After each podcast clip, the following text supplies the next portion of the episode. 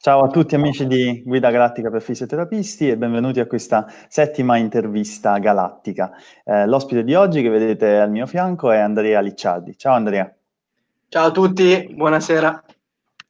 Eh, oggi abbiamo invitato Andrea in qualità di preparatore atletico per parlarci un po' di quella che è la, la relazione fra il, i preparatori atletici e la fisioterapia e per parlarci anche un po' del loro progetto, il Performance Lab, che ehm, diciamo, cerca di eh, guardare alla preparazione atletica con una visione eh, prettamente scientifica. E allora ti pregherei Andrea di raccontarci un pochettino di più su di te e su questo progetto. Bene, ti ringrazio intanto per l'invito. E seguo la vostra pagina da, da, un pochino di tempo, i vostri contenuti mi piacciono moltissimo e, e come ti dicevo, eh, creare una sinergia tra le due realtà e pensare anche che oltre al campo fisioterapico in Italia ci sia un, una realtà che a livello scientifico cerca di eh, legarsi il più possibile a quello che è l'ambito mio e della preparazione atletica è una cosa molto importante. Noi di Performance Lab insieme a Paolo e Alessandro, che sono i miei due soci, abbiamo creato questa realtà qualche anno fa. Siamo partiti con l'intento di iniziare a divulgare, perché ce n'erano già di pagine di questo tipo, quindi non siamo innovativi da quel punto di vista lì, ma negli sport di squadra c'era ancora poco e abbiamo provato a dare un, un taglio alle volte si può dire anche pseudoscientifico. Abbiamo provato a trovare quello dal campo, trovare quello che, che sono le cose più, più, utili, importanti da portare eh, nella ricerca scientifica e viceversa dalla ricerca scientifica prendere quello che è applicabile veramente al campo, perché sappiamo benissimo che la ricerca fine a se stessa è inutile, perché ci propongono studi scientifici fatti su giocatori dilettanti o su atleti amatori che non hanno poi valenza nell'ambito professionistico e proporre eh, esercizi per la prevenzione di infortuni fatti su un muscolo target o fatti solamente con un singolo esercizio, ma non pensare a tutto quello che è il sistema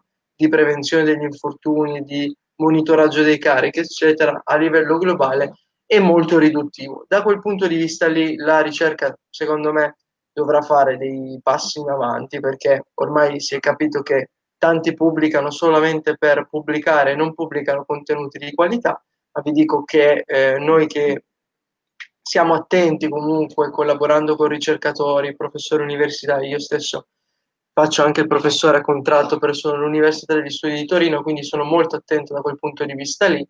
Vi dico che il si sta facendo un salto in avanti, perché anche noi giovani professori, che però facciamo anche la parte di campo, vogliamo eh, portare qualcosa di diverso nella ricerca, non pubblicazioni tanto per fare, ma pubblicazioni veramente di qualità. E secondo me in Italia, da quel punto di vista lì, si stanno formando dei ricercatori veramente validi. Io sono in un team di ricerca con, eh, con, alcuni professori dell'Università degli Studi di Torino e con dei ricercatori dell'Università di Verona e un professore dell'Università di Verona e stanno uscendo delle idee molto interessanti. No, ma infatti è uno degli argomenti di cui abbiamo parlato spesso, cioè poi l'applicazione di quelli che sono gli studi scientifici nella, nella pratica quotidiana.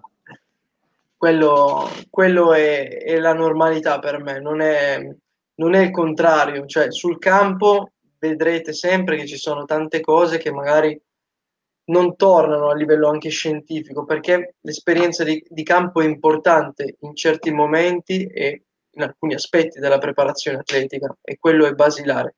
Però capire che alcune cose sono veramente lontane da quello che è la prestazione e la ricerca ci sta dicendo che siamo lontani anni luce, e avvicinarci un pochino più alla ricerca ci può essere veramente utile in alcuni casi. In altri trovare un giusto equilibrio delle cose, non solo pratica, non solo scienza, un bel mix profuso delle due, delle due fazioni, chiamiamole così, che poi non è, non è dis- cioè, per noi non è distinto, è integrato completamente la cosa, quindi chi, chi distingue le cose secondo me sta indietro, chi invece integra è più facilitato.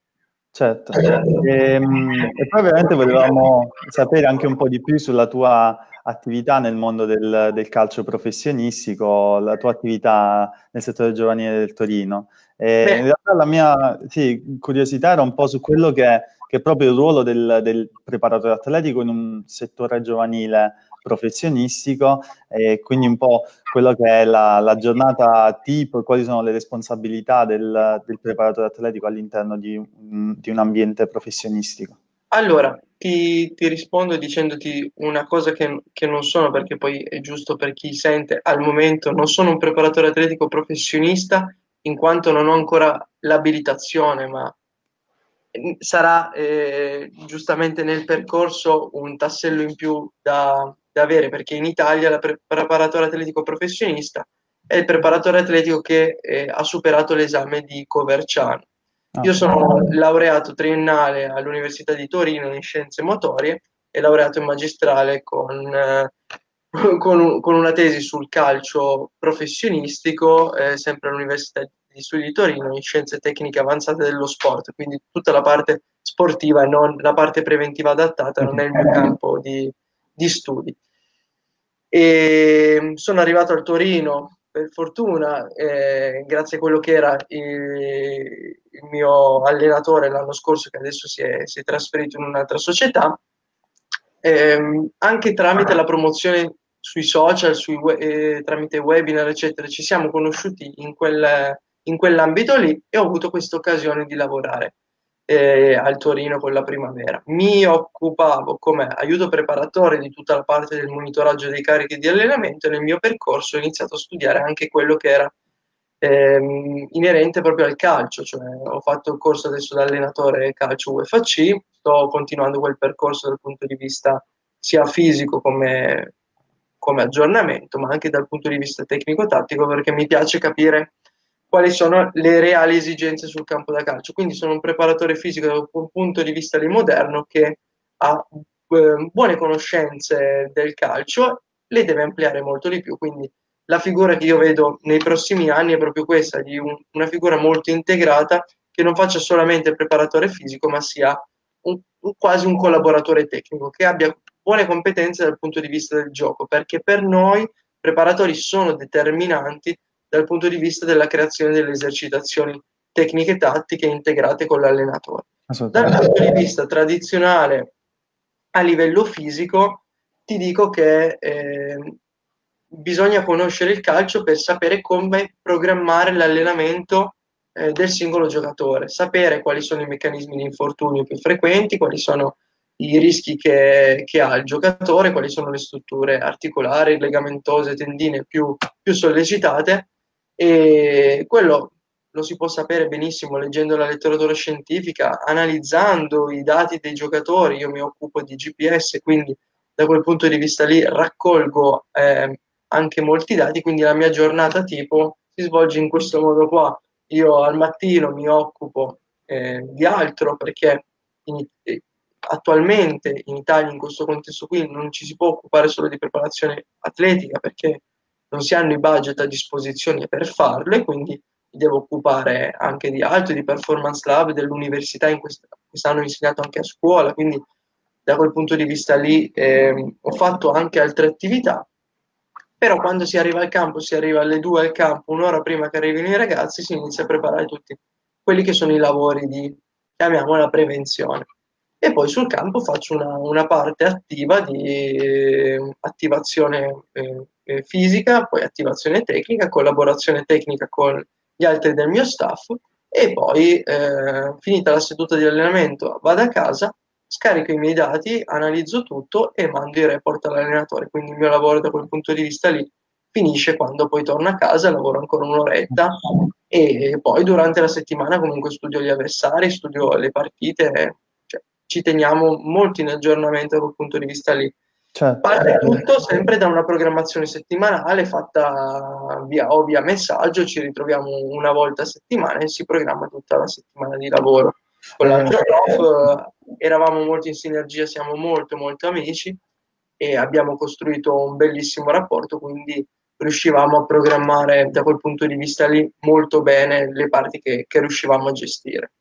Eh, no, hai toccato, un punto fondamentale che è proprio quello del, dello staff, della sinergia all'interno dello certo. staff, dei rapporti all'interno dello staff.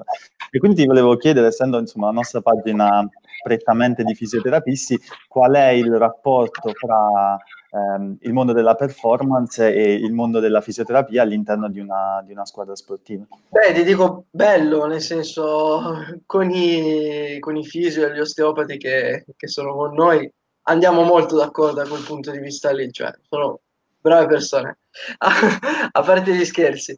E, ehm, sì, mo, mo, molto in sinergia, perché sono loro i primi che vedono i giocatori, i primi che danno il report insieme al medico a noi e ci indicano cosa fare. Alle volte siamo d'accordo, alle volte magari non siamo d'accordo, però davanti al giocatore eh, non, cerchiamo ma, di, non, di non comunicare mai in maniera differente, che è la cosa importantissima, è fondamentale perché chi deve stare in questo ambiente qui può anche non essere d'accordo con chi lavora, ma davanti al giocatore non deve passare il messaggio che lui dice una cosa sbagliata e tu dici una cosa giusta. Mi sono trovato in queste situazioni ed è difficile gestirle, quindi ci si parla prima, si decide come intervenire, mi arrabbio magari dopo, se qualcosa non, non sono d'accordo, il fisioterapista si può arrabbiare dopo perché magari non ho fatto un lavoro che, con, cui, con, eh, con lui che io avevo concordato, però lo si fa sempre lontano dal campo, lontano dai giocatori.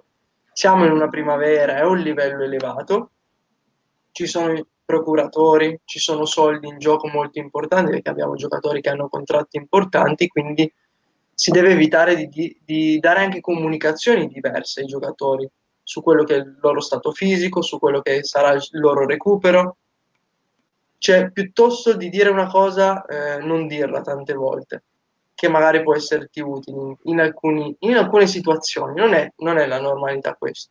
Con i giocatori si deve parlare tanto, si deve cercare di capire il più possibile cosa sono le loro sensazioni personali. Io studiando un pochino di PNL, di comunicazione, cerco sempre di riuscire a, a capire, a parlare con i ragazzi anche quando hanno degli infortuni, cercando di eh, provare a migliorare il loro stato emotivo di gestione degli infortuni. Adesso abbiamo un giocatore che aveva un problema all'inserzione del bicipite femorale e, e lamentava un fastidio eh, anche al Cavo Popliteo, quindi quella zona lì, quella regione lì, e, e continuava a lamentarsi con i fisioterapisti di questo.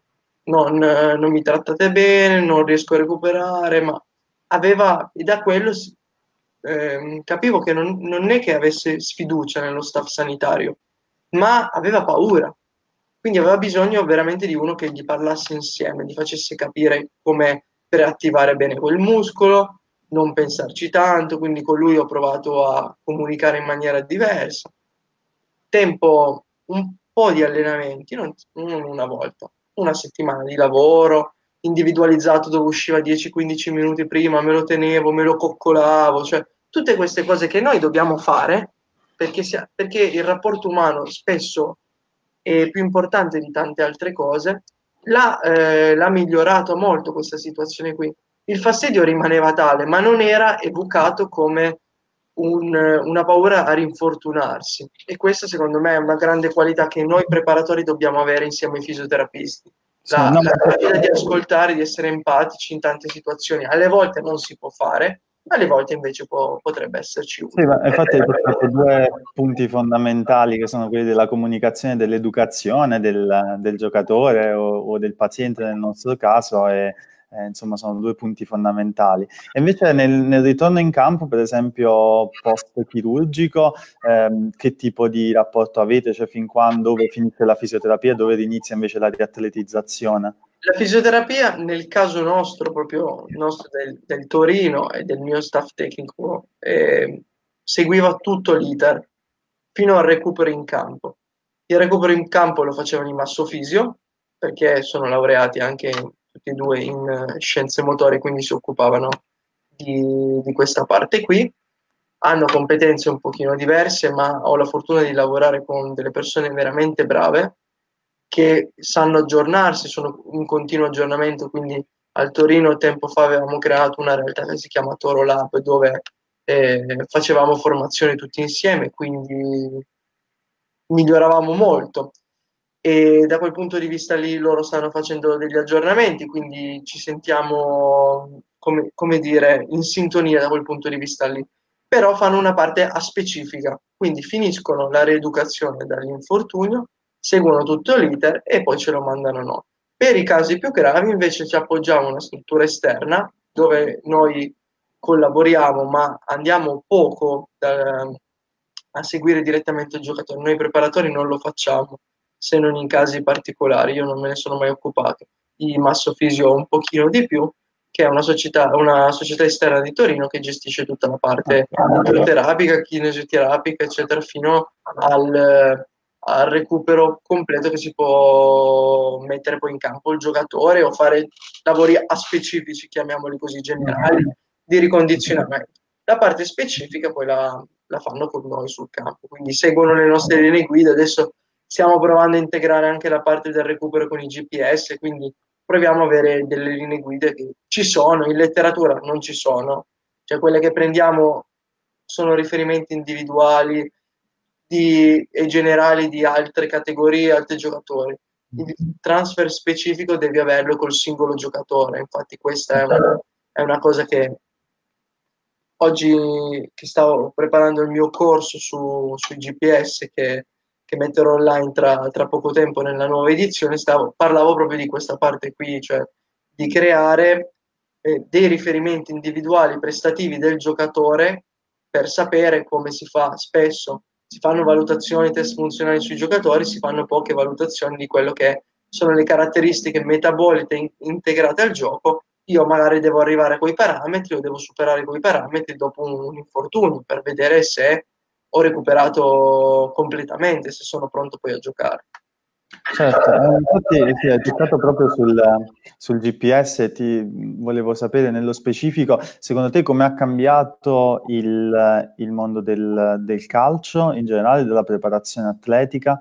Io ti posso dire, lavorando anch'io nel calcio, che è, è molto utile per noi anche in fase riabilitativa e di ritorno in campo, e quindi volevo sapere un po' questi due aspetti anche nel, nel, tuo, nel allora, tuo caso. Allora, ti risponderei che per me ha cambiato tutto, nel senso perché mi ha dato un'opportunità di lavoro che prima non esisteva se non con cardiofrequenzimetri o altre strumentazioni, come quello che eh, porta la sua esperienza tecnologica in campo. Ha cambiato tutto dal punto di vista che ci ha permesso di calcolare veramente le metriche, le distanze, le potenze, gli eventi ad alta intensità che avvengono durante la partita con un margine ovviamente di errore legato alla capacità dello strumento, qualsiasi strumento, anche il, il migliore eh, non è privo di errore, quindi quello a livello proprio scientifico e tecnologico non si può, non si può negare.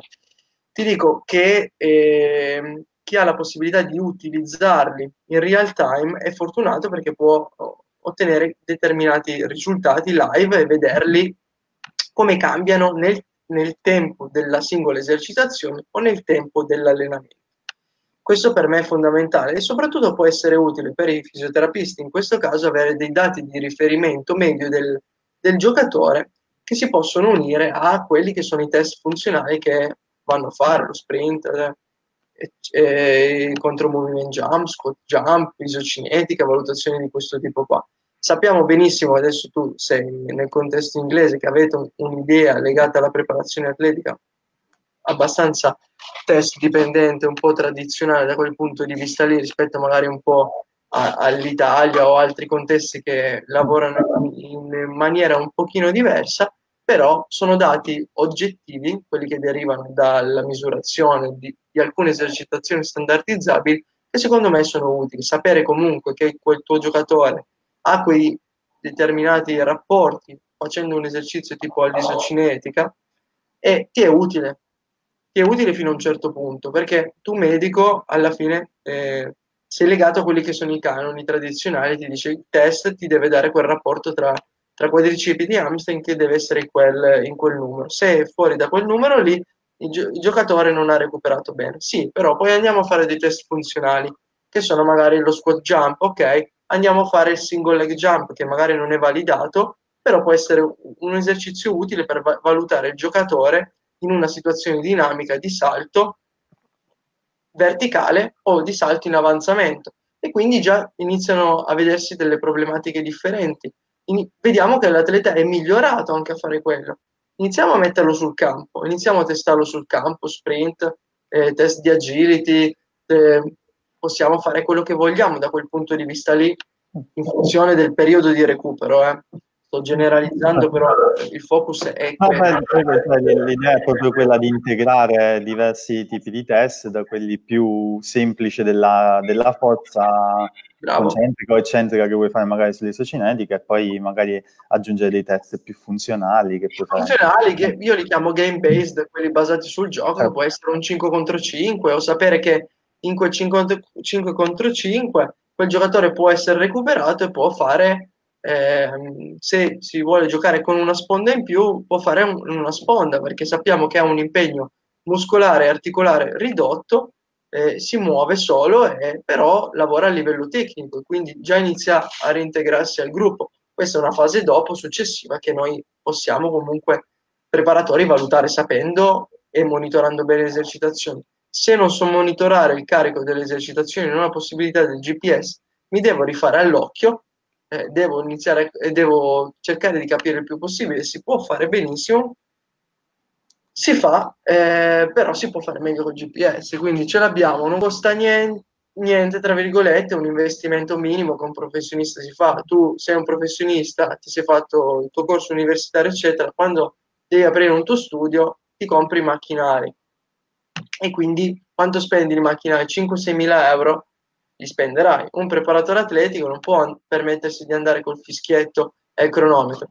Si comprerà il GPS, avrà più soldi, si comprerà le fotocellule e si comprerà il cardiofrequenzimetro. Cioè, io ragiono in quell'ottica lì, cioè, qualsiasi lavoro, cioè, chi fa il falegname non è che aspetta che gli altri gli, gli taglino il legno, cioè si compra lui lo strumento per lavorare. E noi, ora come ora è uno strumento imprescindibile nel, nel mondo professionistico. E eh, comunque con, cioè, con, il GPS appunto hai parlato anche di monitoraggio e quindi diciamo che con questo mi vorrei legare un po' all'ultimo tema che volevo trattare con te, che è quello della prevenzione degli infortuni e quindi il monitoraggio dei, dei carichi. Allora volevo sapere qualcosina in più anche su questo, questo aspetto qui. Allora, eh, si possono monitorare tutte le esercitazioni, tutti gli allenamenti, tutti i periodi, valutare i rapporti di carico acuto, valutare i rapporti di carico cronico, fare dei confronti individuali del giocatore alla partita, che differenze ci sono tra, tra il carico, tra gli eventi ad alta intensità che sappiamo benissimo che sono gli eventi, tra virgolette, più stressanti, non traumatici, perché sappiamo che le accelerazioni e decelerazioni hanno un peso specifico, avendo un costo energetico basso, però hanno un impegno neuromuscolare e muscolare molto importante. Quindi quando i giocatori ci dicono di essere stanchi dopo l'allenamento, è normale che sia così quando si è fatto un determinato lavoro di forza in palestra o sul campo, sappiamo che le loro strutture articolari e muscolari sono state sollecitate nella maniera opportuna. Sapere però qual è la maniera opportuna è una cosa importante, spesso è una ricerca empirica di quel dato numerico invece di farci proprio una valutazione comple- completa del, del macrociclo. A me piace molto eh, conoscere quello che si, che si, fa durante le settimane, sapere i dati eh, che, e, che, come dire, rispecchiano un po' quella che è l'idea dell'allenatore di programmazione, sapere come programmare e tenere più o meno il carico monotono tutte le settimane senza dare troppe variazioni, perché noi lavorando con, con l'idea della periodizzazione tattica e lavorando in specificità, più o meno tutti i, gio- tutti i giorni face- della settimana facevamo un carico diverso, ma se confrontavi le stesse settimane, al lunedì si faceva più o meno lo stesso carico del lunedì precedente. E quindi non c'erano variazioni da quel punto di vista lì. Noi ci siamo trovati molto bene, abbiamo un, rischio, un, numero di infortuni non elevatissimo, cioè pochi, pochi rispetto agli anni passati che ho avuto un'esperienza dove ci sono stati tanti infortuni. In questi due anni abbiamo avuto non tanti infortuni, siamo andati molto bene e alla fine a livello fisico, analizzando i dati di tutte le partite, la nostra squadra correva come, come le altre, se non di più stavamo benissimo anche tatticamente e quindi abbiamo trovato questo nostro equilibrio qui. Non, ti dico che alcuni caricano delle settimane, scaricano altre settimane. Noi l'abbiamo fatto proprio in maniera minimale questo, ma era un, un ragionamento più dovuto tant- agli impegni e ad altro, però nel calcio moderno ormai non ci sono settimane di carico dove fai la forza due o tre volte a settimana, la resistenza, vuoi fare volume, volume quella certo. settimana perché hai le partite tra tre settimane che arriverai a bomba, perché poi quelle tre partite che arrivi carico le perdi e ti cacciano. così. Nelle giovanili magari meno, però... Eh. Sì, poi il calendario ovviamente cambia, è un mondo ideale quello del microciclo, sempre con gli stessi so, sei so, giorni, insomma è, è Però devi essere bravo a pesare tutto, perché se no poi vanno tutti i giorni dal, sul lettino del fisioterapista che hanno problematiche. È normale quando giochi due o tre partite a settimana. Eh, cioè, è molto più complicato. Cioè. Intendo sabato, mercoledì, domenica, per noi è una settimana. Eh, mm-hmm. Sono otto giorni però e ci sono tanti eventi, tante partite, poi abbiamo il torneo di Viareggio, comunque molte partite insieme, c'è turnover, però comunque i giocatori giocano tanto. No, ma sicuramente c'è molta letteratura su quello che, che hai appena detto, su quello che è eh, il rapporto fra acuto e cronico e sull'utilizzo del GPS per, per monitorare i carichi sicuramente. Sì, la cosa che ci tenevo a dire poi per i fisioterapisti è importante seguire la fisiologia del recupero. Quando si decide di fare dei lavori tassanti e stressanti il, secondo, il primo giorno dopo il recupero, eh, forse è sbagliato, perché il giocatore arriva con dei DOMS, arriva con dei marker a livello proprio di concentrazioni, intanto di questo famoso lattato che si discute molto ancora per, purtroppo per ignoranza viene smaltito eh, finita la gara, quindi non abbiamo problemi da quel punto di vista lì, però eh, altri indicatori di fatica, di stress, di danno muscolare eh, ci dicono che il calciatore 48 ore dopo l'allenamento, la gara, la gara inteso come evento, no, non ha ancora recuperato in modo completo e quindi avrà bisogno anche fino a 72 ore di recuperare. Quindi se io non conosco bene la fisiologia, il primo giorno lo alleno e lo distruggo e poi lui recupera, si abituerà, però non gli fa bene questo perché magari su delle micro lacerazioni che si sono, cos- cos- mh, mm, si sono sviluppate durante la gara nei muscoli, perché sappiamo benissimo che si vanno a creare degli stress importanti, ci sono degli ematomi, prendono botte i giocatori. Capite, non è, non è così indicato lavorare contro fisiologia e contro natura. E quindi eh, spesso succede che i primi giorni alcuni per concezioni vecchie vogliano caricare tanto va bene, lo potete fare, però è un po' rischioso. E soprattutto certo. significa caricare tanto, perché magari dicono di caricare tanto, poi a livello di GPS i volumi sono bassi, però... Sì, infatti poi eh, certo, quando poi ovviamente la tecnologia, come diciamo prima, che ti supporta, poi avrai un quadro molto più chiaro di quello che, sì, che sta succedendo. Certo, certo, sì, sì, sì.